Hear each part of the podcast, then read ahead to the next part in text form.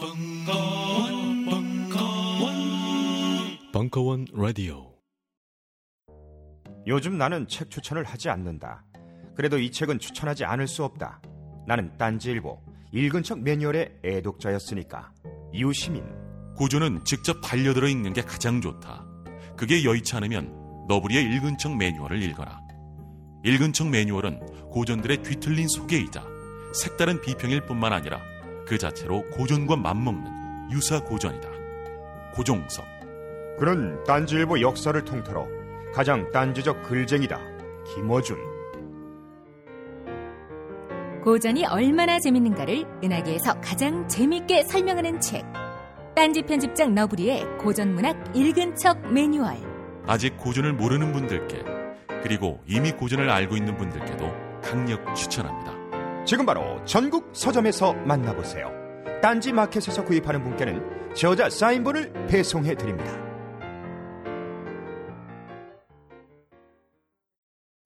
각종 사회 비리에 처절한 똥침을 날려온 딴지일보가 마켓을 열었습니다.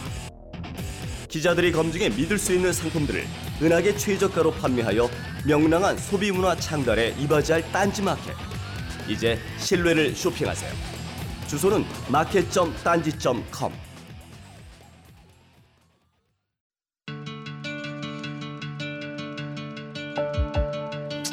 여러분들이 좀 더 즐겁게 남은 여러분의 인생 동안 단 몇 초라도 더 즐거움을 기쁨을 가질 수 있는데 조금이라도 도움이 되었으면 합니다.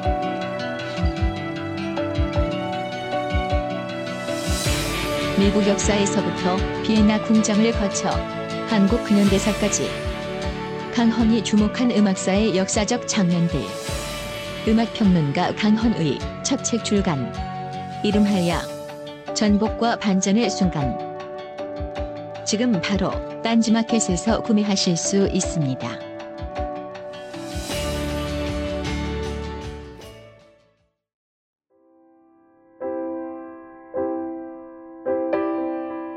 꽃보다 김현철의 나상담 컴백 어른 없는 사회 일부 2015년 8월 26일 강연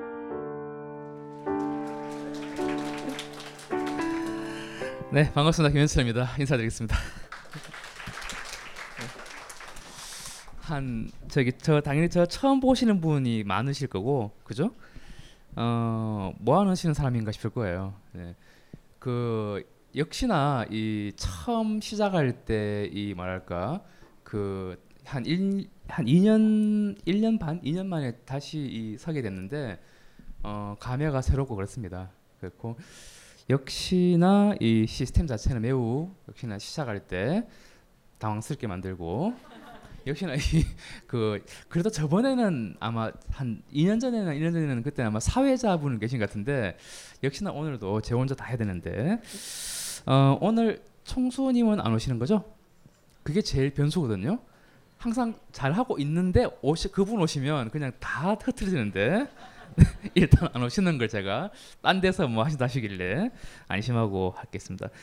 그 원래 이제 상담 적어 주신 것부터 먼저 좀 하다가 이제 제목은 참 거창한데 어 저기 준비 파워포인트는 좀 많아요. 근데 어, 늘 그렇듯이 어, 극히 일부분 아시겠지만은 오늘 한 장은 할 수 있을까 하는 게 제 생각이고 여기 포, 어, 보통 저기 포스트잇에 보면은 어, 불문 이게 다 뭐랄까 포스트잇을 상담을 적자 하시면 대부분 우리가 합의 불문율 쪽으로 합의된 게 있거든요. 그게 뭐냐면 적어도 140자 안 넘어야 될 것 같은데 어, 요런 포스트잇은 조금 제가 지금 이제 나이가 드니까 이렇게 봐야 되거든요. 그래서 어, 일단 뽑은 김에 한번 볼게요.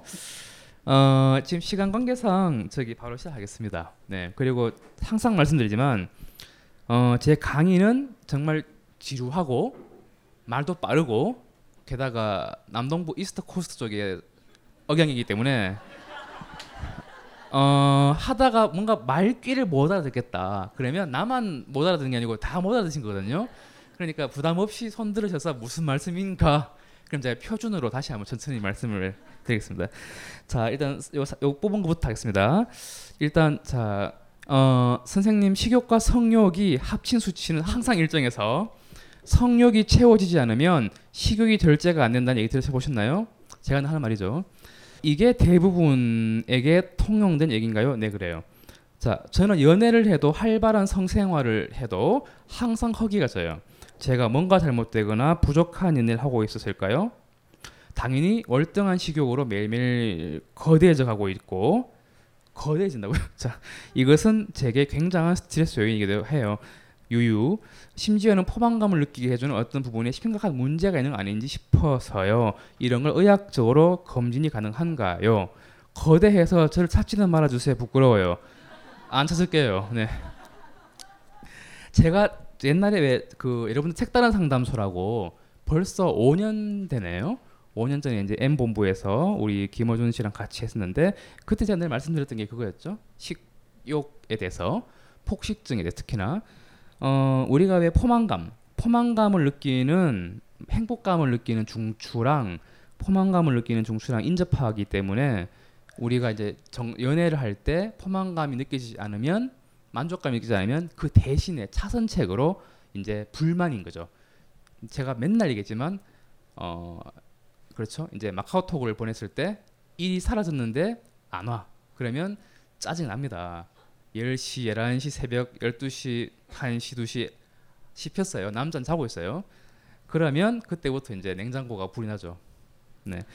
그게 뭐냐면 딴 결국은 이분 말이 맞습니다. 그래서 최근 기사도 나왔지만 뭐 당연히 얘기해요. 그래서 그 폭식증이랑은 당연히 우리가 뭐랄까 애정 욕구랑 밀접하게 관련돼 있고 그렇기 때문에 좀 과 조금 과장 좀좀 뭐야 좀 앞서 나간 얘기지만 알코올 남용을 하시든지 뭔가 바- 집에서 집에 거의 안 들어오신 남편의 부인분들은 늘 좀 이렇게 오비즈 약간 좀좀 이렇게 많이 먹기 때문에 양푼이째 비워먹고 하시죠. 근데 불만 때문입니다. 불만. 그러니까 우리 인간의 가장 어떤 기본적으로 우리의 정서까지도 만족을 시켜줄 수 있는 차선책인데 말 그대로 차선책이기 때문에 이제 이런 어떤 문제가 생기는 거죠. 그리고 중요한 거는 이게 이제 사회적으로도 지금 보편화되기 때문에 그래서 유행하는 프로그램이 뭐다? 먹방이에요. 그래서 셰프들이 많이 뜨고 있고 제 몇 안 되는 특친 중에 이제 김풍이라고 있죠. 예, 역시나 뜨고 있습니다. 초반에는 자기는 만화가로만 가겠다 했으나 요즘은 셰프로서도 가겠다 이렇게 변질되고 있습니다. 어, 하여튼 그렇게 됐는데 별로 재미가 없지요.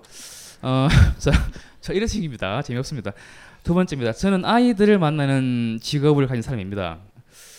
어, 실력, 생각, 수업 준비나 아이들에게 대한 태도가 좋으신 우수하신 분들이랑 같은 집단에 있을 때 오히려 더 의욕이 상실됩니다. 너무 빡빡해 보이고 차라리 조금 낮은 집단에 있을 때 쉽게 말해서 동료가 동료의 어떤 직업적인 기능이 조금 낮을 때 난 더 열심히 해야지라는 의욕이 생기는 편인데요. 이건 무슨 심보인가요? 어떤 심보는 아니고요. 너무 제가 늘 얘기하지만 우리나라는 여기서 얘기할 건데 결국은 중요한 얘기인데 자 우리나라 자살 자살 많이 하죠. 주로 청년기 사망률은 20대 20대의 사망 원인 중에는 자살이 많으나 절대적인 사망은 장, 중장년층입니다. 왜? 사회적인 나, 페르조나죠. 사회적인 나 혹은 직업적인 나. 우린 항상 세뇌가 됐어요. 언제부터? 경제 개발을 할 때부터. 대충 아시겠죠? 그때부터 우리는 경제 경제 하, 하고 있었고 직업적으로 직업적인 나 혹은 발 내가 뭔가를 뭐랄까 프로덕티브하게 생산하지 못하면 나는 초라해지는 거예요. 지금도 스펙이라는 말만 바꿔 똑같은 거죠. 자, 그래서 이분의 상태는 뭐냐면 자, 우리 제가 한 번은 그런 말 돼서 옛날에 지, 상 저는 지상파에서 되게 험한 말 많이 하는데 이상하게 기사화가 안 돼요. 네. 뭐 왠지, 왠지 모르겠는데 그래서 막, 막 던져요. 근데 제가 하는 말 중에 하나가 직업은 발톱에 때만도 못하다. 왜? 우리가 삶이 중요한 것이고 삶에서 물론 직업도 같이 흥이 나서면 좋겠지만 직업에서의 나 그러니까 뭐 저는 오늘 정신과 의사로 병원에서 있었지만은 그건 오늘 오전 10시까지였고 지금은 민간인이에요. 그리고 그냥 직업이 거의 다예요. 그리고 직업이 꼭한 개일 필요도 없는데 여러 개일 수 있죠. 아까 전에 얘기했던 김풍 동생도 처음에는 막 자기는 웹툰 웹툰이스트로서 살아야 되는데 셰프가 말하는 이러는 거예요. 그래서 내가 야 어차피 본질은 사람들을 즐겁게 하기 위한 거잖아. 그랬거든요. 그때부터 아 역시 형이다 해야 되는데 에 이러고 말하는데 어쨌건 지금은 그렇게 있죠. 하여튼 이분은 그래요. 뭔가 경쟁심이 있는데 정리하자면 아마 뭐 유치원 어린이집 교사분이시거나 그러시겠죠. 아마 아니면 초등학교 교사시거나 직업적인 나의 어떤 능력 이거가 나라는 사람 전체가 돼서는 안 됩니다. 제가 늘 말씀드렸죠. 성취라든지 어떤 어떤 어떤 사회적인 나라든지 부분을 나 전체로 볼 수는 없는 거고 부분조차도 전그 나라는 사람 전체로 저도 계속 변하고 있습니다. 본질이 자꾸 이렇게 경제 원칙에 따라서 흐려지는 거죠. 그러다 보니까는 이렇게 이런 우를 범하게 되는 겁니다. 그러니까 지금 너무 과도하게 어떤 페르소나 사회적인 나로서 나 자신을 스스로 평가하는 겁니다. 이해되시죠? 그래서 일단 그렇기 때문에 뭔가 자꾸 이제 어떤 진짜 본인만의 이분 아마 본인만의 삶이 없을 거예요. 일부러 안 저기 그냥 제가 누구신지는 안 물어볼게요. 하지만 분명히 자신만의 life가 없을 것 같고 왠지 주말에 그냥 이렇게 만약에 이 직업에서 벗어났을 때 퇴근했을 때 약간 공허감에 시달릴 수 있겠죠. 그래서 이런 분들은 정말 직장은 직장일 뿐이고 진짜 나로서의 삶을 해야 되나 그런 것들을 좀 떠올리면 좋습니다. 예, 어, 너무 빡빡해서 좀 약간 얇은 거 보겠습니다. 먼 길 오느라 고생하셨습니다. 감사합니다. 감사합니다. 어, 또 있습니다. 얇은 거부터 하겠습니다. 남편이 정말 간단한 문장인데 많은 게 있어요. 남편이 하루에 10시간씩 게임만 해요. 우우. 어, 제가 늘 나, 얘기할 건데 몰입 몰입과 중독의 차이가 있죠. 아는 분 아실 것 같은데 만약에 남편분이 임요한 씨라면 괜찮아요. 제가 그랬잖아요. 제가 항상 얘기지만 저나 저기 세버란스 천근아 쌤이나 일부 하여튼 정신과 쌤들도 중독 이라 해야 되나 중독을 바라보는 태도는 다양합니다. 아직까지 컨센서스는 그렇게 많지 않은데 저 같은 경우는 중독 현상을 굳이 따로 진단을 좀 보지 않고요. 다만 어떤 분명히 이분이 프로 게이머면은 다행이고 그렇지가 않다면 다른 어떤 기저에 우울이나 불안이 있을 수 있습니다. 여성분들은 흔히 불안이나 우울을 많이 느끼고 그거를 있는 그대로 얘기도 할 수 있고 표현도 많이 합니다. 하지만 남편 남자분들은 어 그 감정 자체가 분화가 잘 안 돼 있어요. 분화가 안 돼 있고 느끼는 것도 그냥 특히나 제가 사는 동네는 짜증난다 아니면 편하다 둘 중에 하나입니다. 그래서 이렇게 면담이 잘 안 돼요. 그래서 제가 늘 물어볼 때도 뭐 정말 감정을 나타내는 형사가 다양하잖아요. 뭐 실망스럽다, 우울하다, 불쾌하다, 뭐 화가 난다. 근데 제가 사는 동네는 요즘 짱 납니까? 그럼 짱 납니다. 아 예. 뭐 이런 식인데. 뭐 그런데 그런 난항이 있습니다. 자 어쨌든 이분은 아마도 뭐 분명히 게임도 종류가 있어요. RPG가 있고 뭐지 슈팅 게임 있죠. 그것도 좀 구분하는데 분명한 거는 분명히 이분은 내적으로 불만이 많고 화가 많은데 뭔가 이 정도가 만약에 프로 게이머가 아닌 다음에야 기본적인 뭔가 의학적인 도움이 필요한 부분이 있을 겁니다. 보통은 내적으로 화가 많고 그것을 일반적으로 잘 표현 못해서 게임 중독, 뭐 알코올, 그러니까 다른 쪽으로 많이 빠져요. 남자분들이나 청, 특히 청소년들이 그렇습니다. 네. 그래서 약간 기이한 행동을 보이더라도 그거 따로 이거 따로가 아니고 역시나 우울이나 불안이 문제라는 걸 말씀드리고 싶어요. 하지만 프로 게임을 하면 괜찮습니다. 네. 그렇고 수개월째 제정신이 아닌 듯하게 살고 있습니다. 답이 없는 것 같이 살고 있습니다. 원래 사는데 답이 없습니다. 일단 그 왜 사냐, 뭐 왜 사는지 모르겠다 이런 말씀 굉장히 맞았습니다. 뭐 장난스럽게 선생 같지만 이분 잠깐 봤지만 좀 약간 많이 괴로운 것 같습니다. 그러니까 오히려 고른 저는 반대로 뭐 자살하고 싶다 이런 얘기도 많이 듣는데 죽고 싶다 혹은 뭐 공하다 왜 살을까 과연 이런 질문들은 한 번쯤은 자문도 해봐야 되고 바닥을 쳐봐야 된다고 저는 얘기하고 있습니다. 왜냐하면 그래야지 다른 우리가 못 봤던 뷰가 더 넓어지거든요. 물론 그 가, 고, 과정은 되게 고통스럽습니다. 하지만 그 고통스러운 관점이 조금만 넘어지면은 더 넓어지면 이제 삶에 대한 관점, 그 다음에 너무 우리가 보편적으로 학습된 세뇌되다시피 했던 그런 명제들이 사라지고 조금 더 인간답게 살게 되는 거죠. 어, 아마 지금도 그러니까 우리나라가 지금 굉장히 늘 강조하지만 어, 다문화 사회는 아닙니다. 왜냐 문화 자체가 섞인 건 절대 아니죠. 그리고 대부분의 나라는 종교와 문화가 거의 일치하죠. 우리나라는 종교 국교는 없지요. 하지만 희한하게 많은 종교가 있고 또 많은 종교의 어떤 원리 원칙들만 가득합니다. 한 가지 특수 이제 아주 간단한 예로 크리스찬 이제 이제 부인이신데 이제 시어 이제 결혼을 하시고 이제 시어머니가 다니는 교회로 가야 되나 말아야 되나 묻는 거예요. 그래서 제가 그랬죠. 그러면은 우리 부인께서는 종교가 죄송하지만 기독교가 아닌 것 같다. 유교인 것 같다. 그랬어요. 성경에는 시어머님 교회에 가라는 말은 없습니다. 이상하죠. 그런데 그래야 될 거였죠. 그게 뭐냐면요. 우리나라에 우리나라는 지금 종교랑 어떤 뭐랄까 문화랑 다 지금 막 제각기예요. 자신들이 이로운 대로 그 장유유서 나이 많은 분들은 또 그 의견을 존중하겠습니다. 무조건. 그래 버리니까 굉장히 지금 엉망인 거예요. 굉장히 혼란스러워요. 한 번쯤은 공께서 이제 공통 가치라는 말이 있는데 공통 가치가 좀 이제 서야 되는데 이게 이제 요즘에 뭐 저는 그래서 인터넷이나 SNS의 순기능을 믿어요. 점점점 이제 세대가 지날수록 조금 과도기를 거치면 아마 적어도 기본적인 공통 가치는 생길 거라고 봅니다. 어, 어, 관계 망상. 밖에 나갈 때 싫어하는 사람과 만날까봐 꾸미고 나가게 됩니다. 네. 그래서 피곤하고 막 다니고 싶은데 어, 이런 망상에서 벗어나려면 어떻게 해야 될까요? 라 질문입니다. 자, 싫어하는 사람과 만나는데 왜 꿈일까 이거지. 그죠? 이상하죠. 항상 말씀드리지만 애 사람 게 뭐야 저기 저기 제일 안 좋은 건 무관심이에요.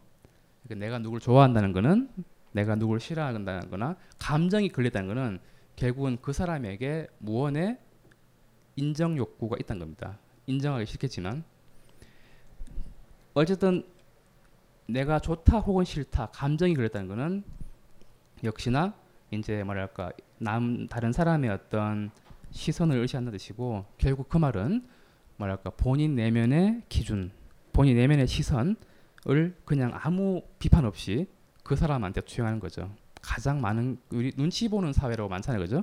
그러니까 눈치 보는 사회가 아주 뭐 일, 그런 그런 내용들이 일본이나 우리나라나 뭐 이게 통일된 이유가 결국은 너무나 어떤 자신만의 기준들을 그냥 아무 생각 없이 다른 사람한테 전가시키고 단정짓는 겁니다. 이제 뭐랄까 어떤 보편적이 보편적으로 그러니까 뭔가 수치심 그렇죠. 뭔가 수치심을 불러일으키는 어떤 그런 명제들의 들이 각각 다 있을 겁니다. 뭐 학력이나 뭐 외모나 뭐 등등 있겠죠. 근데 그런 부분들이 있지만 각각 각 우리 우리들만의 각자들만의 컴플렉스일 뿐인 것이지 그것들이 절대로 일반적이진 않습니다. 음.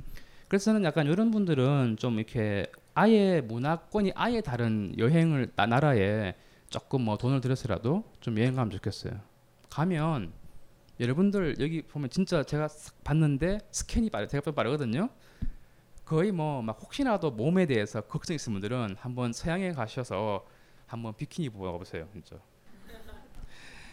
자 그렇고 자 이거는 제가 참아 예 어, 미안합니다. 어, 자 밖으로 나가는 게 좀 힘든데요. 꼭 필요한 일이 있어도 나가야 하는 상황에서 스트레스를 받습니다. 조금 더 다운됐을 때는 배가 고픈 것과 배고픔을 채워야 하는 과정 사이에서 일상을 유지하는 짜잘한 일들이 너무 힘들거나 큰 스트레스입니다. 어, 무슨 말이 많습니다. 자, 근데 어, 결국은 뭐 이해돼요. 대인 깊이죠. 그러니까 대인 깊이인데 역시나 밖에 그러니까 뭐죠? 아까 게임 하시는 분 다 뭐 거진 내용만 다르지 뭐 표현만 다르지 내용은 거의 똑같은데 결국에는 다른 사람들 시선 의식입니다. 그러니까 요즘 거의 뭐 진료실에서 많이 보는 부분들은 대부분 이런 부분입니다. 제가 같은 말 계속 되는 거죠. 포스트잇 다 내용은 다르 이제 표현형은 다 다르지만 결국 한 가지 목소리예요. 제가 볼 때는 결국 나만의 가치 기준으로서 나를 평가하고 내가 그 기준으로 남을 평가했기 때문에 그 평가에 본인이 부메랑처럼 돌아오는 겁니다. 그러다 보니까 스스로가 트랩 그러니까 터치 터치에 갇히는 거죠. 그래서 이분은 그렇죠. 다운되면 배가 고프다. 역시나 그렇죠. 우리나라 특성상 지금 문화 우리가 성인적 성인 문화를 즐길 수 있는 게 별로 거의 없다고 보시면 돼요. 그렇기 때문에 역시나 가장 간단한 먹방, 구강기적인 만족이죠. 예. 그래서 어떤 폭식 증상으로 가는 것 같습니다. 자, 일단 그래서 어, 항상 말씀드려요. 저기 시선 의식이나 뭐 그 뭐랄까 여러 가지 이유로 인해서 뭔가 자꾸 긴장이 되고 위축이 되고 이런 분들 되게 많으신데 어, 일단은 제가 늘 얘기했던 게 어, 비난 봉투라고 있는데 어, 그거를 좀 볼게요. 요거를 좀 다 하면 좋겠는데 일단 중간 중간에 하다가 보겠습니다. 왜냐하면은 너무 읽을 엄두가 안 납니다. 일단 그래서 어, 이걸 하다가 중간 중간에 제가 보겠습니다.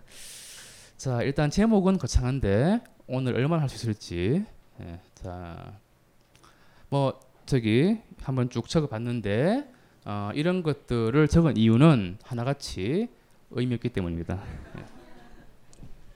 naming value 그러니까 뭐, 뭐 어디에 나왔다 저기 나왔다 뭐 어디 나오고 뭐 그죠 타이틀 타이틀의 사회죠 스펙의 사회고 껍데기 사회입니다 그런 것들이 과연 실제로 의미가 있는지 아니면 거기에 혹해서 가다가는 결국은 껍데기밖에 없는 거니까 사상 누각입니다. 음. 일단 뭐 그래서 날시즘이라고 하죠. 자기애성 문화권에서는 항상 저런 타이틀을 중요시 여기는데 역시나 허상이기 때문에 자꾸 내실을 채우지 않고 결국 거품처럼 터지죠. 요거는 제가 아주 제일 안 팔린 책 중에 하나인데 이제 뱀파이어 심리학이라고 이름만 들어도 안 팔릴 거죠. 세 가지로 제가 거의 나눴는데 거의 이렇게 저는 생각을 해요. 어떤 분이 저한테 이메일 뭐 저희 출, 이 책을 낸 출판사는 참고로 제 출판사인데 좀 벙커랑 좀 극입니다. 어쨌든 아시면 아실 테고 자 요거를 가지고 출판사에 항의를 하신 거예요. 인쇄가 잘못됐다. 뱀파이어인데 이게 디귿됐다. 근데 그게 아니고 의도적으로 제가 쓴 건데 요거는 이제 그 만화 좋아하시는 분들은 아실 거예요. 그러니까 그 아마 그 뱀파이어 헌터란 만화가 있는데 거기서 나온 컨셉. 그러니까 반은 흡 착취적인 사람이고 반은 사람이고 왜 블레이드나 많죠? 뱀파이어인데 왜 우리 편에는 주인공 그죠? 뭐 많잖아요. 근데 이런 사람들 제가 그냥 이렇게 비유로 해서 뭐 이렇게 한번 저기 소설 비슷하게 쓴 책이 있습니다. 예, 이런 책이 있었지만은 아무도 모릅니다 지금. 어, 사실은 의학적으로는 차당한데 요 슬라이드를 좀 넣어줘야지 그나마 제가 의사라고 좀 이렇게 될 것 같아서 자 어, 이런 표현 많이 해요. 자 진료실에서 맨날 설명한 건데 어, 이렇게 이제 요즘 뇌를 이렇게 설명하거든요. 네 이게 뭐냐면은 이게 뇌라고 칩시다. 이게 이제 뭐 이쪽이 엄지 손가락 이쪽이 이제 숨골이라 해야 되나 이렇게 되고 그다음에 이 엄지에 해당하는 것이 이제 뭐랄까 변연계라 그래서 일반적으로 원초적인 감정이나 살아남는 거 생존에 관련되는 감정 사고 아주 기초적인 담당하는 거고요. 그 다음에 이제 더 나아가서 이제 피질 되는 거죠. 참고로 저기 돌고래 뇌를 보면요, 상어랑 돌고래랑 크기 비슷한데 해부해 보면 상어는 똑같은 크기인데 상어는 대충 대략 이런 식이거나 요게 답니다. 그 돌고래는 이래요. 그리고 우리가 할수 없는 초음파까지 막 쏘고 이래요. 스스로. 아마 그래서 제가 이런 이런 책을 넣었는데 어쨌건 이제 실제로 의학적으로 타당하다. 그리고 뭐랄까 사이코패스, 그러니까 양심이 없죠. 양심을 그러니까 공감 능력은 있을 수도 있고 없을 수도 있어요. 근데 하여튼 양심이 부족하고 아예 완전히 그 난폭한 폭력성에 대해서 전혀 도덕적인 거리낌이 분들은 확실히 이런 부분들 뭐 공감할 수 있고 인간적인 어떤 인간성을 관련하는 부분들이 많이 기능이 떨어져 있습니다. 그래서 이렇게 의학적으로 타당하다고 나름대로 이렇게 주장했으나 이 그림이 책에는 안 실었습니다. 네. 왜냐하면 사회가 안 좋기 때문에. 자, 그리고 실제로 이게 뭐냐면은 우리 발달 과정인데요. 여기 숫자는 나이예요. 그러니까 조금은 절망스럽기도 한데 거의 한 3세까지가 되면은 미안한 얘기지만 얼추 인품을 우리가 예, 예측할 수 있습니다. 어떤 말이냐면은 양육도 양육이지만 사실은 타고난 게 훨씬 많습니다. 그래서 마, 우리는 일반적으로 뭐랄까 그렇죠 어떤 아주 애들 처음에 애들 낯가리잖아요 그죠 생존에 대한 어떤 생존과 연관된 어떤 두려움을 타고 나는데 조금 이제 두 살 돌이 지나면 이제 수치심 내지는 내가 뭐 엄마랑 기싸움하면서 늘 얘기했지만 이제 뭔가 내가 통제를 할 수 있고 내가 엄마로부터 멀어질 수 있고 거기 한 18개월쯤인데 하여튼 만 2세경이 거의 뭐 미국에서는 terrible two 그래가지고 굉장히 뭐랄까 그때가 아주 엄마들 주부님들 아시겠지만 굉장히 애기랑은 거의 전쟁이죠. 요, 요 시기에 뭐 모르는 분들이 참 많습니다. 왜? 요 시기에 엄격한 어떤 뭐 저기 toilet training 그러니까 그 어떤 배변 훈련이라든지 요때 이미 말이 18개월이고 24개월이지 애 보면요 이미 다 어떤 부분은 많이 또 통 이게 막 소통되거든요. 그래서 요 시기에 고착이 된 분들이 꽤 많습니다. 그래서 조금 더 넘어가면은 이제 뭐랄까 프로이드의 이론이 굉장히 뭐랄까 좀 아주 옛날 것 같지만 사실은 이론은 아니고 저희들한테는 실제 쓰는 매뉴얼이죠. 왜냐하면 임상적으로 타당하니까요. 그래서 일단 피해 의식, 그 다음에 어떤 쉐임, 그다음 아니면 뭐 자율성, 컨트롤에 대한 갈망, 힘에 대한 갈망, 그 다음에 여기에서 이 부분으로 넘어가야 되는데 이 부분이 참 힘듭니다. 왜? 그 다음 단계는 정말 이제 남근기라 그래서 아주 고리타분 얘기지만 하지만 쉽게 생각하면은 사랑입니다, 여러분. 스마트폰에 바이블 벙커원 어플이 대폭 업그레이드 되었습니다.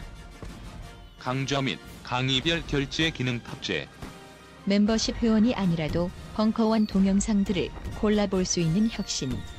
바로 확인해 보세요. 우리는 생각했습니다. 실외는 가까운 곳에 있다고.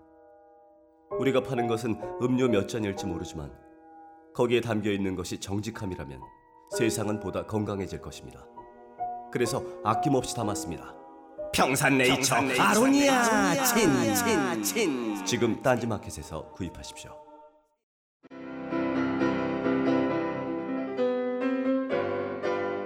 클래식은 너무 멀리 있거나 혹은 너무 가까이 있다.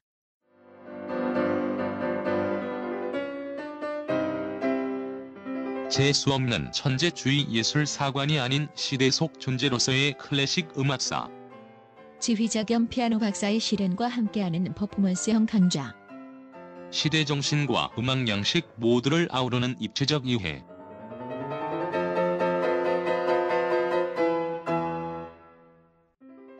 (2015) 벙커원 ultra special 클래식 끝판 48주 과정 강헌, 송창진 old 클래식 자세한 사항은 벙커원 홈페이지를 참조하세요. 사랑할 수 있어야 됩니다. 그러려면은 수많은 갈등들, 경쟁심도 극복할 수 있어야 되고, 내가 누구를 좋아하려면 내 자신 희생할 수 있어야 되고, 그래서 어떤 이때까지는 엄마랑 나랑 양자 관계였다면 그 다음부터는 삼각 관계가 되죠. 부모가 끼고 부모와 나 이렇게 됩니다. 형제도 있습니다. 무라카미 하루키를 인용해서 미안하지만 무라카미 하루키 소설이 인기가 있다면 여기서 2단계로 넘어간 단계. 상실의 시대를 언급하더라도 상, 생각과도 마찬가지죠. 처음에 원래 자기 남자 원래 그 주인공의 친구는 죽고 그 다음에 그 친구의 애인만 살아남고 두 양자 관계에서 있다가 나중에 결국은 새로운 여성을 만나게 되지 않습니까? 그러니까 그런 부분들이 결국 이제 우리 심리 발달을 의미합니다. 하여튼 이렇게 쭉 가는데 역시나 책에는 안 실습니다. 자 그렇고 요새 뭐 한참 저기 그래서 이제 어른은 사회인데 왜 이걸 하느냐 심리 발달을 알아야지 이제 기초적으로 우리가 어떤 어른의 정의에 대해서 조금 더 알 수 있기 때문인데 결국은 요새 뭐 뭐랄까 이런 시리즈 되게 이제는 옛날에는 B급이나 뭐 비디오 아주 막 조잡한 그렇게 나는데 요즘은 뭐 아주 A급으로 미국 드라마나 트루블러드나 뭐 뱀파이어 어쩌고나 뭐 심지어는 요즘 MBC에서 뭐 하대요, 그죠? 그러니까 이런 뱀피리즘인데 뱀피리즘이나 뭐 이런 좀비 시리즈가 이제는 막 A급으로 할리우드 영화가 되고 드라마가 되는데 그 이유가 결국은 타고난 게 있습니다. 아까 전에 피해 의식, 두려움, 낯가림이어서 가장 중요한 건데 시기심입니다. 시기심은 우리가 타고나면서 태어나자마자 바로 뻔뻔하게 엄마 젖달라고 우는 겁니다. 근데 그게 진짜 참 다행인 것이 아기가 만약에 저기 지금 계시는 요 카메라 찍으신 분처럼 거구시면 인류는 멸망했을 것 같아요. 네. 다행히 아기기 때문에 그나마 우리가 살아남은 엑스입니다. 어, 보시면 그래서 원래가 타고나자마자 양심이라는 게 없습니다. 그래서 아기의 모습과는 달리 굉장히 잔인하죠. 엄마의 상태 관계없이 밤에 울고 그죠? 그래서 그 상태에서 그대로 남아 있다면 그 상태에서 그대로 큰다면 열의 아홉은 양심이 없는 그죠? 사이코패스가 됩니다. 다행히도 근데 그게 참 불행인지 모르겠지만 어쨌든 그렇습니다.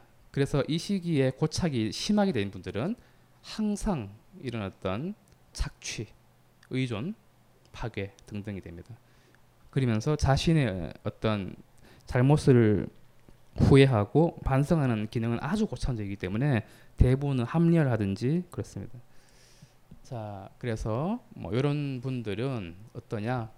그냥 비유를 든 겁니다. 이런 분들이 어디 있는지 모르겠지만 주로 여의도에 많지만 자, 역학과 원이 보면은 어, 결국 뭐 타고난 기질이 많지만 역시나 학대 방임이죠. 얼마 전에 보면 기사도 가정 폭력이 많다고 나는데 그런 가정 폭력 속에서 그대로 고스란히 닮을 수도 있고 반대로 반대급부로 또 그렇게 그렇지 않게 자랄 수도 있습니다. 자 그리고 요 부분들이죠.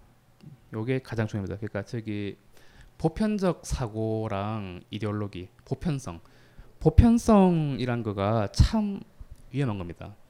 특히 요즘 들어서 매스미디어가 발달하고 하니까 어, 굉장히 획일적인 거를 믿기 쉬운데 이제 거기에 다 사람들이 따라가죠. 그래서 뭐 이 보편성 때문에 많은 사람들이 자신 진정한 나 자신을 잃어버리기 쉬워요. 참고로 제가 말씀을 드리지만 세상에 70억 인구가 있으면 이데올로기나 각자의 어떤 가치관은 70억 개가 있는 세상입니다. 자, 그런데 이런 것 어떤 최근에 매스미디어까지 합치니까는 그죠? 그나마 요새는 매스미디어가 좀 인터넷 때문에 분파가 많이 됐지만 예전에 몇 개 채널 없을 때는 채널의 선택권이 없을 때는 아주 그대로 다 믿었죠. 그래서 뭐랄까 어떤 착취하는 어떤 양상 어떤 어떤 뭐랄까 정치가들의 그런 어떤 컨셉이라든지 뭐 일반적인 컨셉의 주 매개체가 됐었죠. 주로 이제 이런 사람들은 뱀파이어 같은 사람들은 주로 이제 아까 말씀드렸던 그 힘에 대한 갈망이 주가 됩니다. 그래서 대물림 되고 자꾸 특별함을 찾습니다. 왜? 어, 이런 분들은 역시나 약점이 있는데 어디 누구나 약점 있어요. 이런 분들은 역시나 그 아까 얘기했죠 껍질 껍질을 찾기 때문에 결국에는 뭔가 비교하게 되고 자꾸 뭔가 우월성을 강조하게 되고 왜냐 그런 사회가 그렇기 때문에 입신양명이죠. 우리나라 중국 같은 경우는 물론 변질된 유교 문화권이지만 그래서 변질된 유교라면은 자꾸 특별함, 우월함에 대해서 그걸 찾는 거에 대해서 그렇게 어른들이 안 말립니다. 뭔가 도덕적인 것을 강조하기보다는 자꾸 더 잘나기를 바라죠. 네. 그래서 이런 부분들이 아주 좋지 않습니다. 예. 자, 그래서 제가 늘 싫어하는 게 풍습. 우리나라에 몇 가지 풍습 있죠. 삼 거의 한 세 가지 제가 늘 얘기했지만 세 가지 그 단계가 있습니다. 특히 그 여성분들이 굉장히 특히 그 기혼 여성들이 아주 괴로운 어, 풍습 세 기간이 있는데 첫 번째는 설이고 두 번째는 추석이고 나머지는 김장철입니다. 네. 네. 특히 시댁이랑 같은 아파트에 있는데 동만다리 사시는 분들은 많이 괴롭습니다. 그래서 제가 저번 설에는 아예 제가 병원을 같이 했습니다. 네. 그만 그래서 요 지금 곧 추석이 다가오죠. 자 그래서 뭐 음, 이런 부분들 그다음에 이제 완벽주의 왜냐하면 완벽주의가 참 조, 비인간적임에도 불구하고 이 완벽주의에 대해서 사회적으로 굉장히 칭송하니까 완벽주의보다 좀 휴머니즘을 좀 칭송하면 좋겠지만 아직까지는 뭐 일 잘하는 사람 도좋아하니까요. 그게 얼마나 비인간적인지 그리고 트렌드 마찬가지고 어떤 분인데 차마 실명은 그러지 못하겠지만 아프니까 청춘이다 하셔놓고 자꾸 트렌드를 말씀하시는데 예. 자 넘어갈게요. 이제 고소가 곧 당하기 때문에 지금 돈도 없는 데서 자 그다음에 어, 보편성 보편성은 항상 여러분들 그렇죠 의심해야 됩니다. 뭐 아까처럼 뭐, 뭐 여러 가지 고민 많죠. 많은데 이 고민들의 상당수는 대부분 비교하면서 발생합니다. 비교하고 남들은 이런데 나만 이러냐 이런 거거든요. 보편성은 전혀 의미가 없습니다. 늘 말씀드리지만 참 true 진정한 나 자신을 찾는데 방해가 되고 사실은 나, 나중에 나오겠지만 그 이제 제가 늘 인용하는 칼 융 박사 한 얘기겠죠. 항상 얘기지만 정치와 매스미디어를 조심해라 두 가지입니다. 정치와 매스미디어에 의해서 보편성이 결정이 되고 여기서 아웃이 되면은 왠지 내가 뭔가 결격 뭐 사회 뭐 저기 결격 있는 것 같은 느낌 드는 거죠. 그래서 그런 부분들을 강조합니다. 그 다음에 중요한 건 우리는 항상 그렇죠 장수하고 건강을 바라고 뭐 등등 뭐 건강은 좋은데 오래 살고 이런 거 있지 않습니까? 살아남는 거. 근데 지금 지금 시기는 정말 살아남는 거가 참 절박한데 어, 요 말은 좀 다른 의미인데 어쨌건 우리가 뭐랄까 소멸 희생 좀 지금 약간 요 말이 안 와닿을 수 있습니다만은 결국 생 생로 병사라 그러죠. 이런 부분들을 인정을 해야 되는데 우린 항상 그렇게 막 살아남아야 되고 뭔가 이겨야 되고 그죠? 음 그런 부분에 대해서 너무 비판 없이 수용이 됐었죠. 하지만 같은 동급으로 네 이제 존중해야 되는 거죠. 네.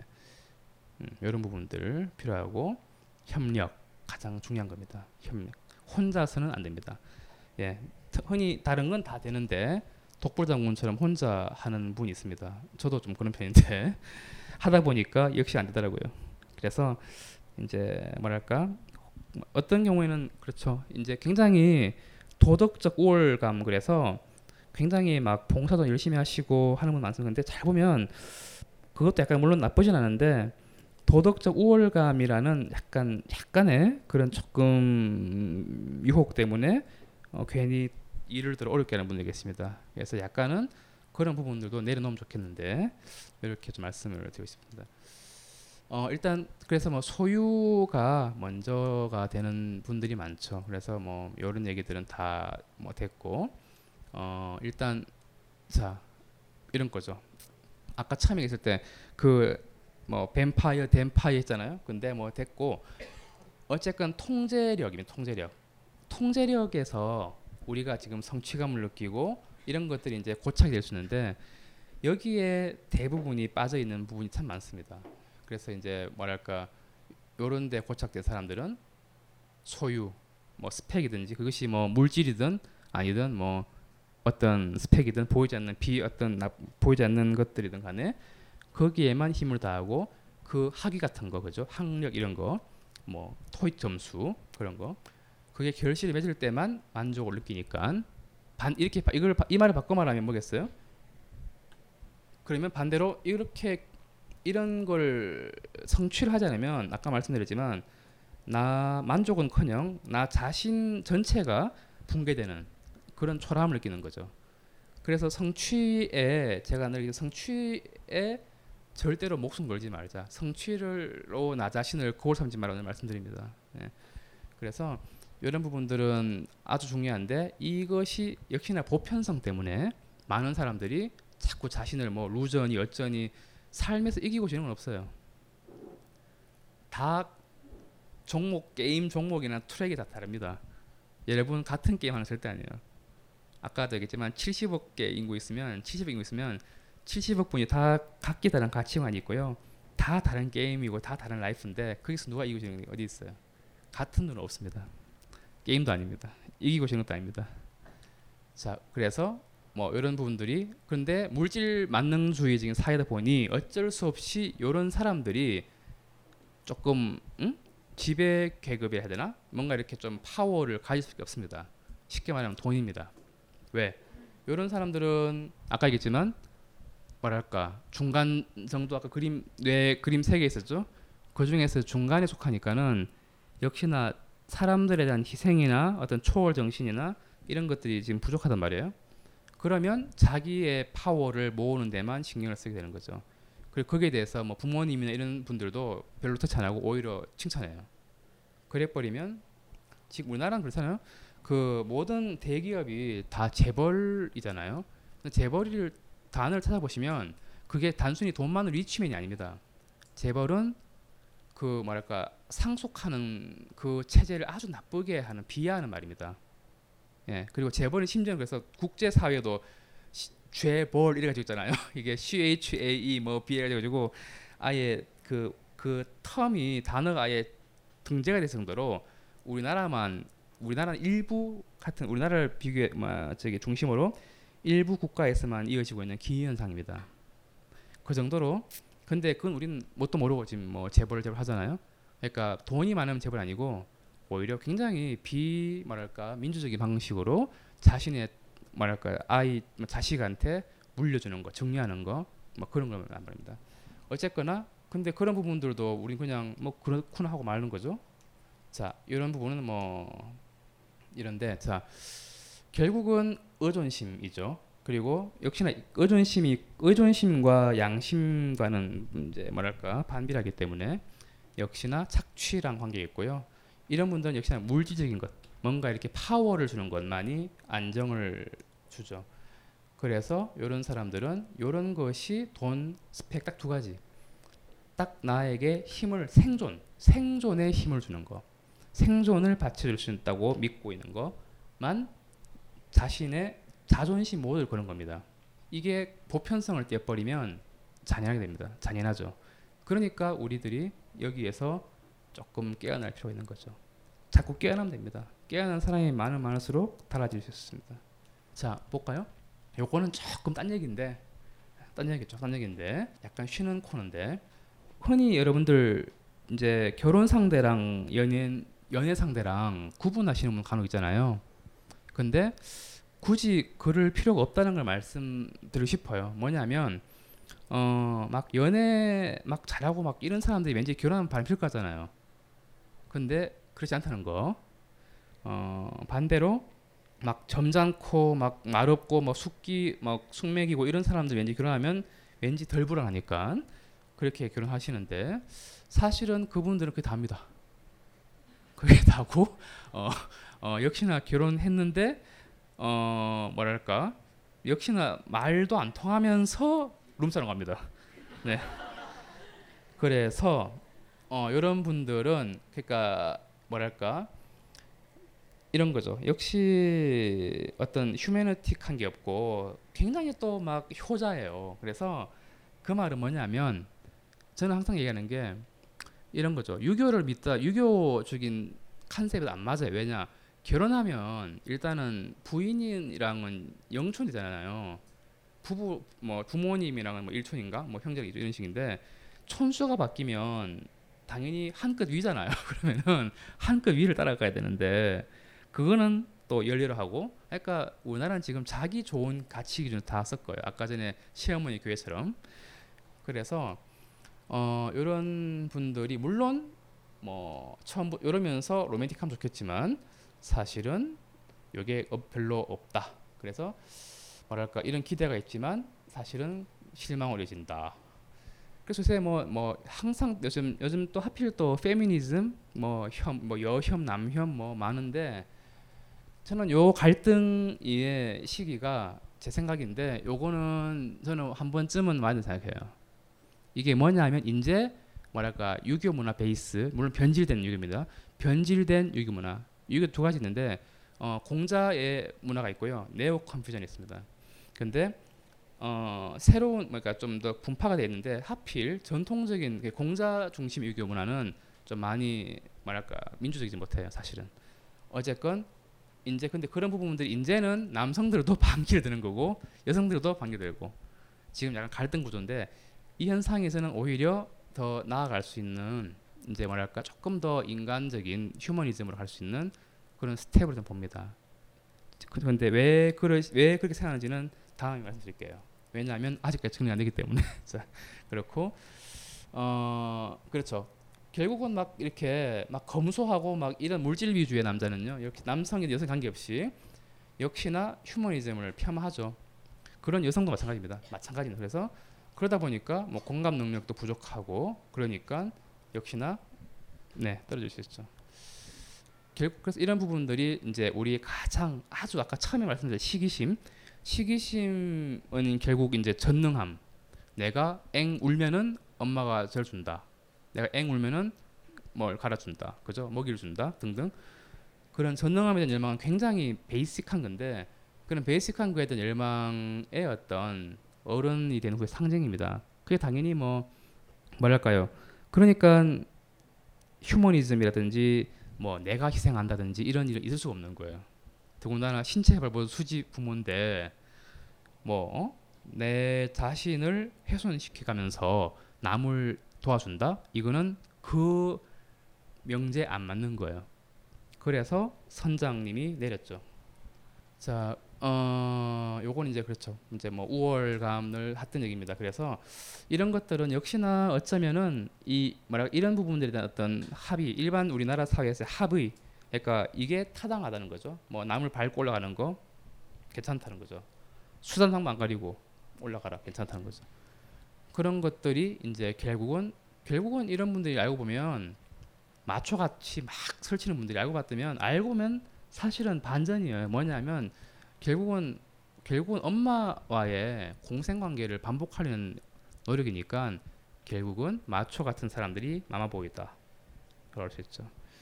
반대로 굉장히 좀 그렇지 않은 분들이 오히려 반대인데 야트 굉장히 막 남성 우월주의고 막 굉장히 뭐죠 막 그 어 막 저기 함부로 이렇게 뭐 약자를 짓밟고 이런 분들 보면은 의외로 의존적이고 그래서 이제 막 알코올 중독 있는 분들 보면 약간 이렇게 막 집안 가정 폭력 많지 않습니까?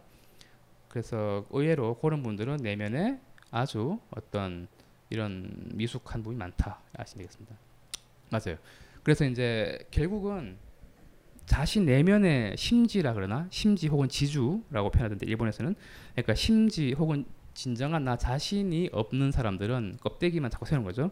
아이언맨처럼 그러다 보니까는 결국은 자신 스스로가 없는 거죠. 허수아비 뭐처럼 말이죠. 아니면 저기 오제 마법사에 나오는 그런 저기 깡통 뭐야 저기 양철 인간처럼 그러다 보니까는 스스로 바라보는 시선 자체는 사실은 절박해요.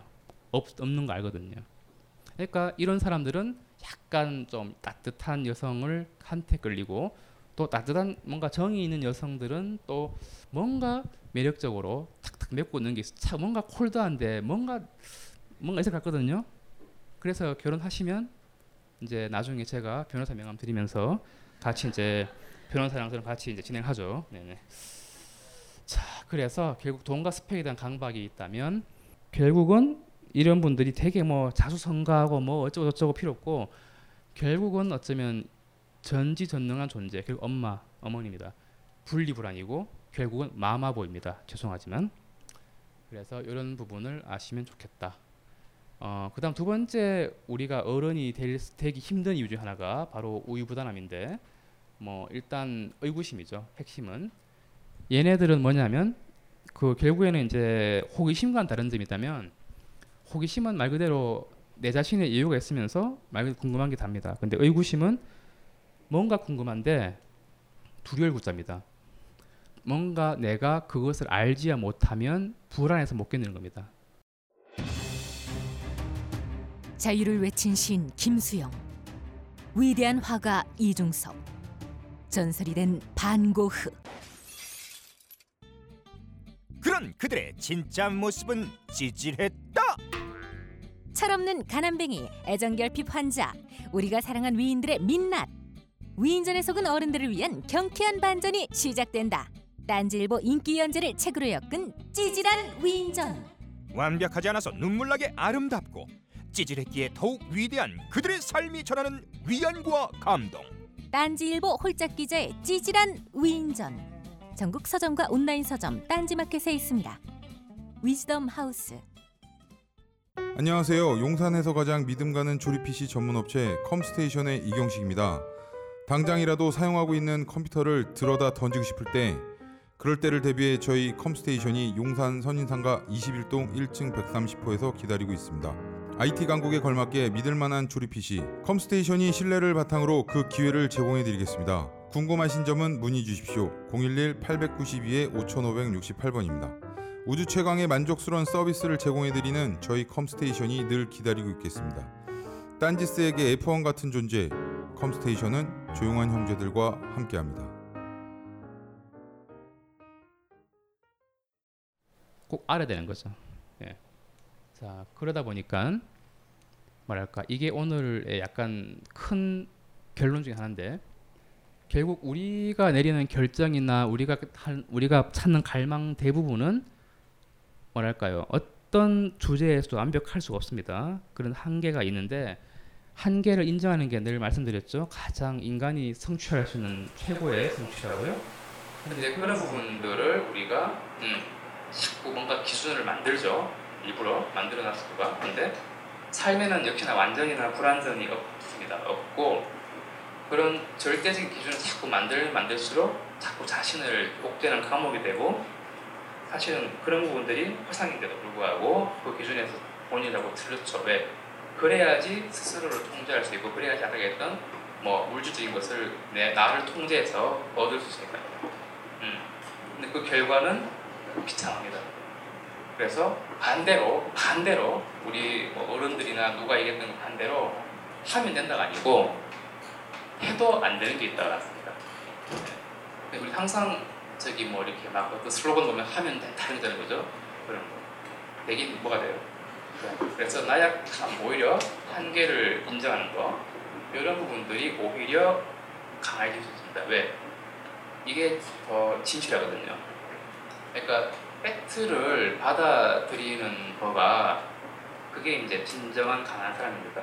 그러면 당연히 더 뭔가 내가 하고 싶은 게 있다면 뭔가 당연히 뭔가 비난이든 뭐든 주변의 자극이든 내면의 긴장이 와도 어 어차피 인간은 나약해.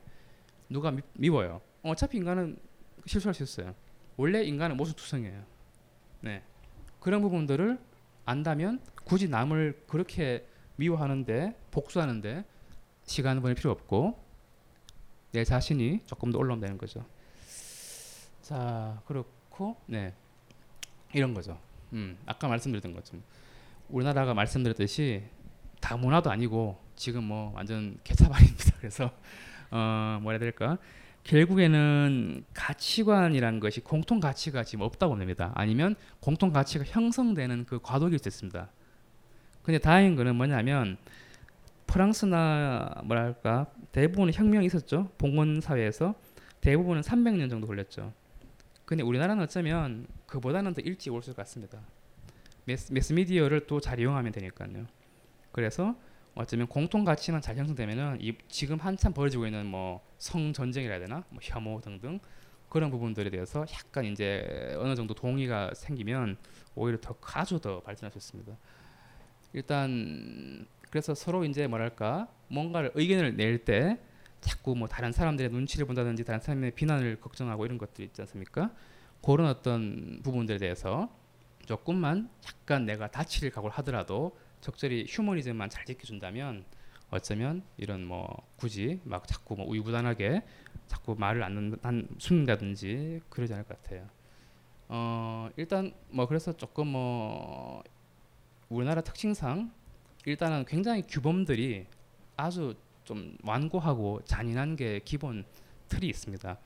이제 그 틀 하에서 위에서 그틀밑그 틀을 기본으로 한 채로 다른 나라의 종교들이 많이 들어왔는데 하필 골라서 땡겨서 편한 대로 나이 많으신 분들이 쓰는 거죠. 그러다 보니까는 이제 아주 지금 엉망진창인 거예요. 네. 그래서 뭔가 새로운 공통 가치가 필요하다는 그 뜻입니다. 그래서 어쩌면 이제 막 우유부단하게 그래서 자꾸 뭘 예를 들면 어떤 식당에 가서 뭘 시켜도 그죠?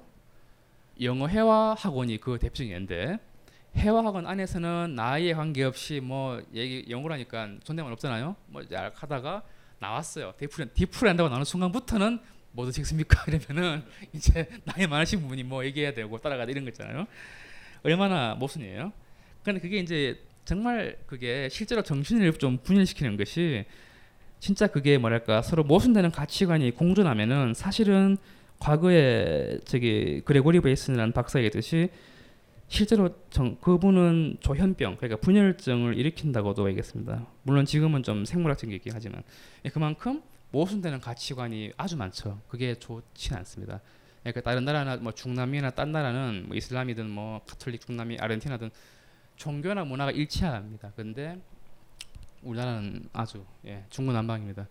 그래서 여러 가지 뭐 뭐 잘 나가야 되는 어떤 뭐 자기애성 저기 뭐 미국의 젊은 청바지 문화 그다음에 뭐 다른 우리 유교 문화 뭐 크리스찬티티 뭐뭐 뭐 불교 조로아스터교 뭐 다 있습니다. 그래서 어쨌든 그런 가치관들의 일부만 취사 선택해서 하지만 기본적으로 베이직한 게 너무나 뭐랄까 봉건 뭐 저기 사상들 뭐 특히나 어떤 뭐 계급주의들 이런 것들이 아직까지 있습니다.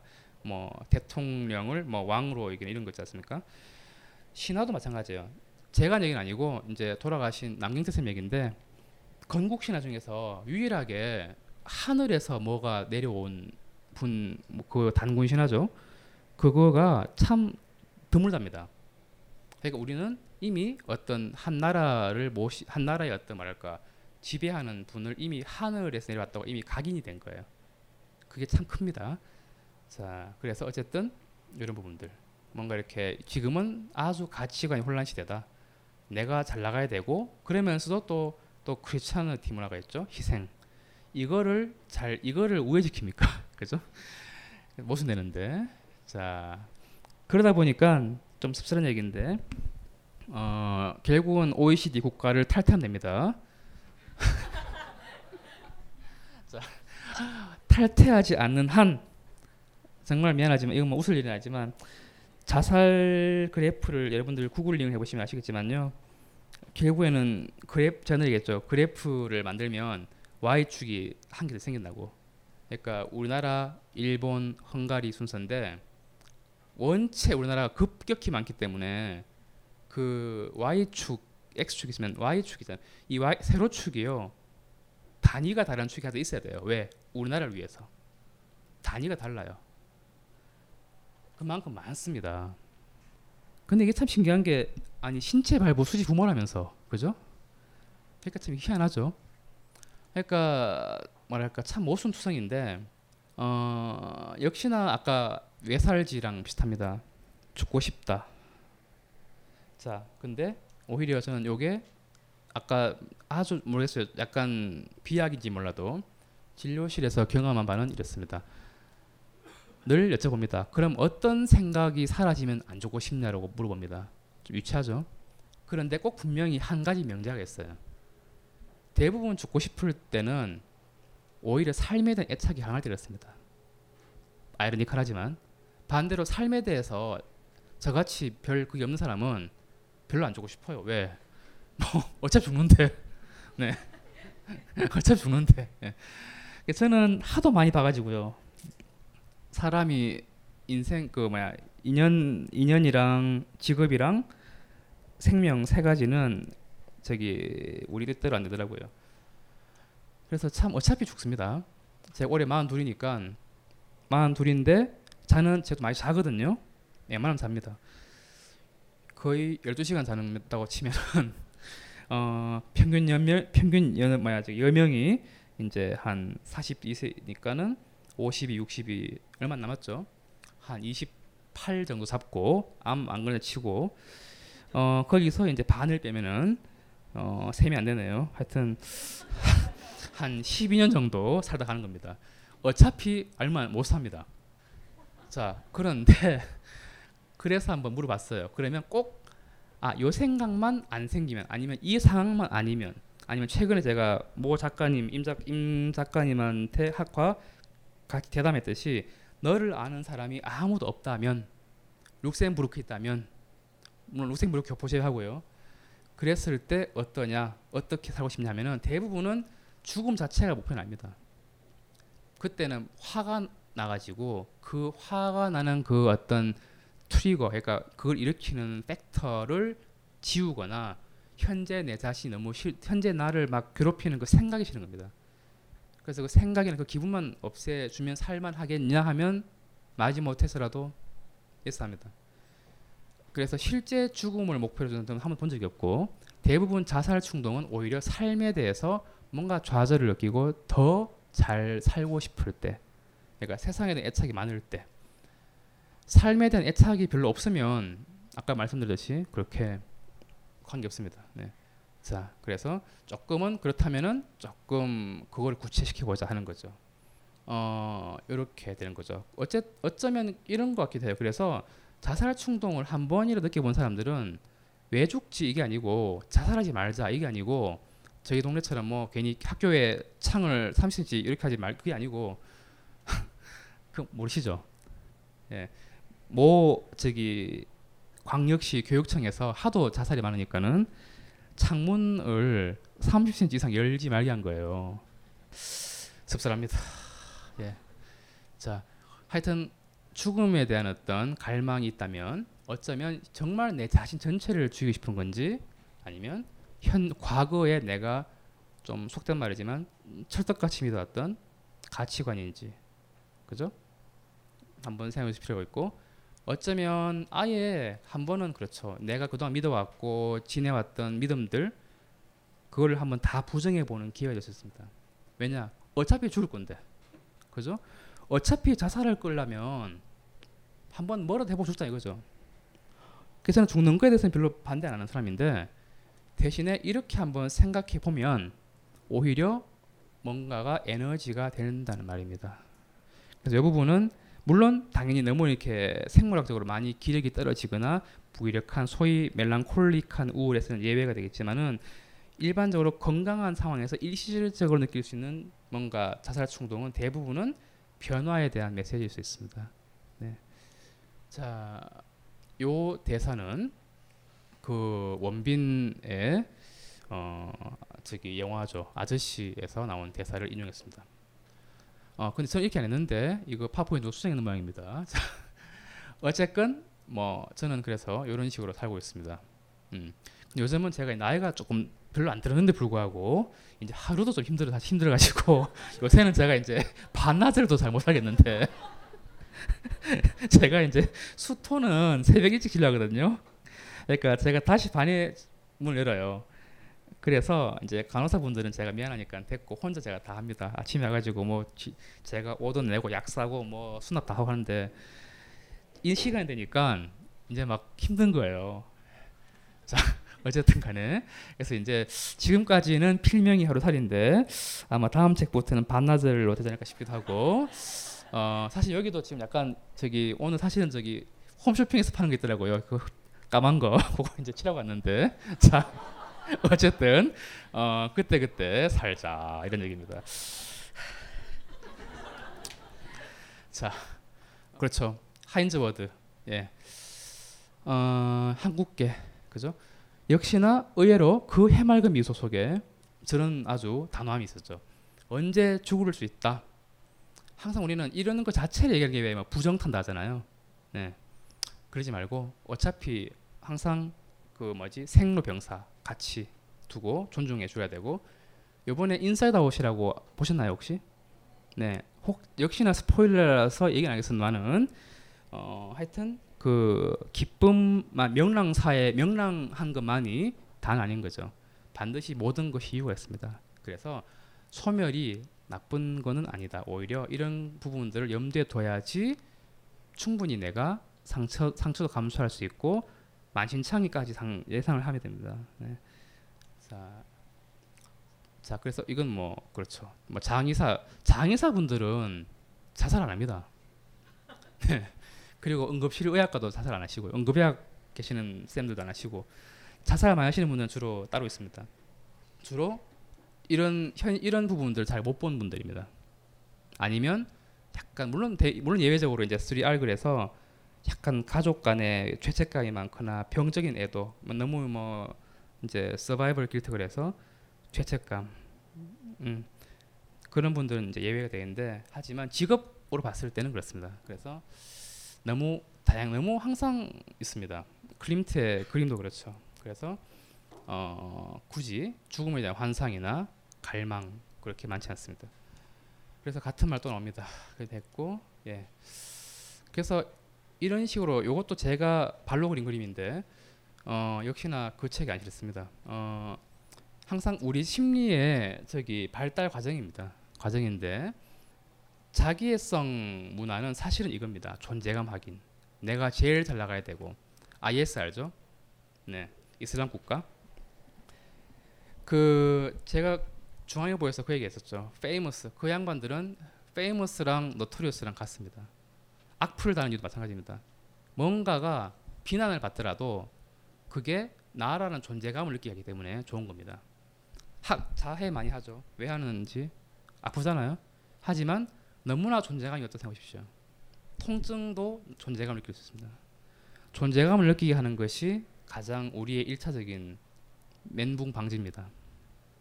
그래서 굉장히 자신감이 떨어지고 이런 사람들은 이제 자기애적. 그래서 어 이게 조금 약간 조금만 더 비약하자면 이제 동창회 모임 가면 꼭 루이비통 가방 들고 나오는 사람이었습니다. 네. 참고로 제 요거는 5만 원입니다. 요거. 네. 그다음에 이제 발달 단계 아까 똑같죠? 네. 항상 이게 참 희한한 게 동서 국어 막론하고 똑같은 순서로 올라가요. 소프트웨어처럼. 그래서 존재감, 수치심, 죄책감 요 순서가 참 아쉽습니다. 죄책감이 나중에 형성이 된다는 것, 도덕 발달이 대부분은 여기에 머무르지 않기 때문에 발생 어떻게 동양권이 이거보다는 예를 강조하죠. 국화와 칼이라는 거 제가 많이 인용했잖아요. 루스 베네딕트 그 사람 쓴 책 보면 그렇죠. 우리가 우리가 조금은 조금은 비리를 저질도 돼. 근데 쪽팔지 말자 이런 겁니다. 이게 만연하니까는 문제인 겁니다. 예, 이해하십니까? 그다음에 이제 하지만 조금 더 가보면 이제 조금 어려운 말인데 결국은 뭐 어려운 말이지만 그렇게 어렵진 않습니다. 뭐냐면 결국은 이런 부분들을 좀 초월해서 모든 걸 수용하고 존재 개현이라는 어려운 말이 있는데 딴 거 아니고 말 그대로 현재 항상 바뀐다는 내 모습 바뀔 수도 있고 바뀌어져야 된다. 바뀔 바뀌어도 괜찮다. 사랑 못 받을 수도 있다. 그런 부분들을 늘 우리가 음, 인지하고 는 거죠. 네. 그렇게 해서 일단 첫 번째를 마치고요. 잠깐 좀 쉬려고 하는데 어, 쉬기 전에 귀한 분이 오셔가지고요. 어, 잠깐 소개를 해드릴게요. 어, 그냥 바로 소개해드릴게요. 자, 가수 요조 씨 오셨습니다. 예.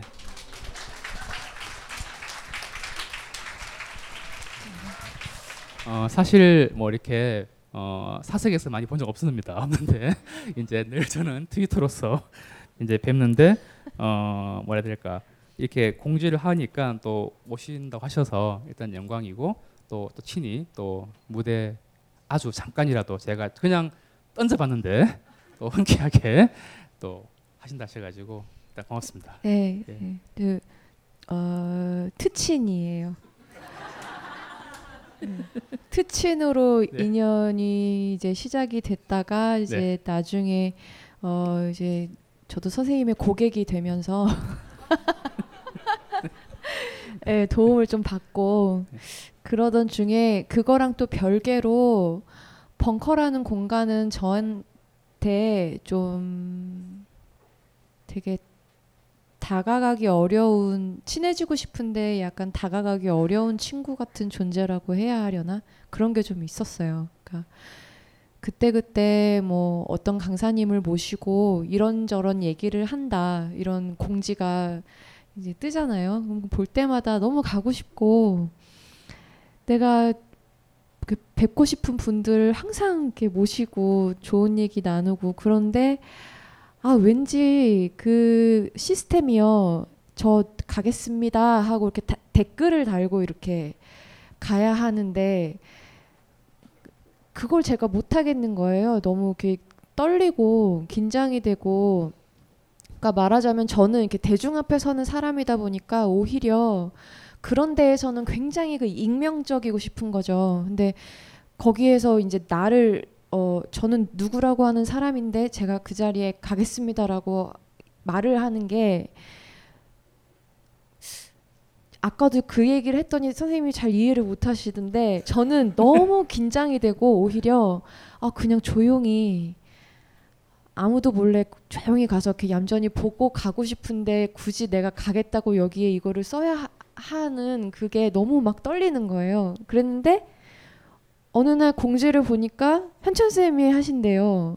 그래서 이제 어떤 명분이 생기잖아요. 저한테 아는 사람. 근데 이제 트친이 하니까 나는 이제 명분이 이제 이, 이제 생기는 거죠. 그래서 선생님 저 보러 갈게요라고 했더니 바로 또 그것을 물어가지고 그러면 어 오시려면 여기 무대까지 몇 발자국 더 나와라 이렇게 말씀해 주셔서 이르- 그래서 여기 이렇게 서게 됐어요.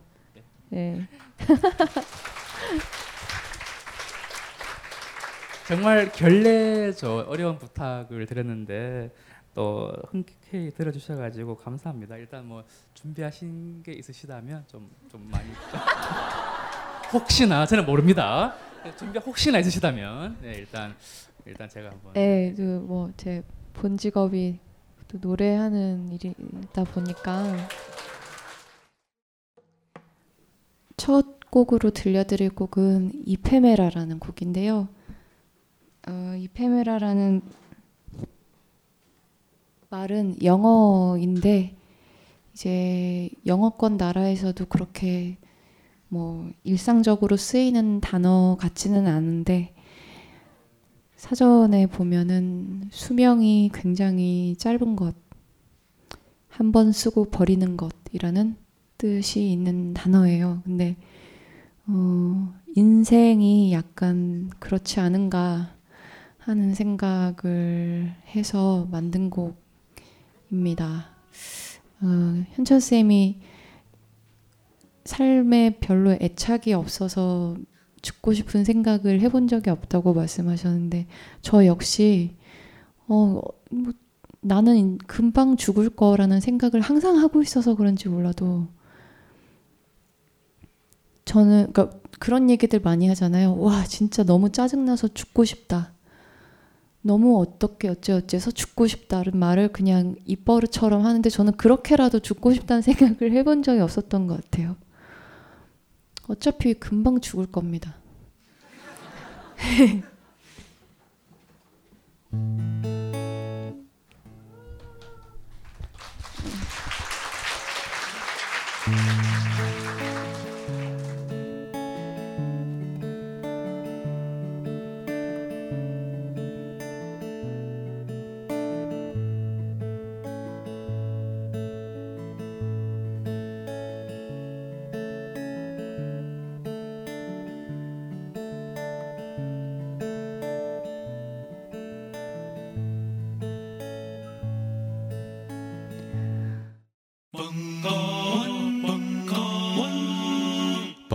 Radio。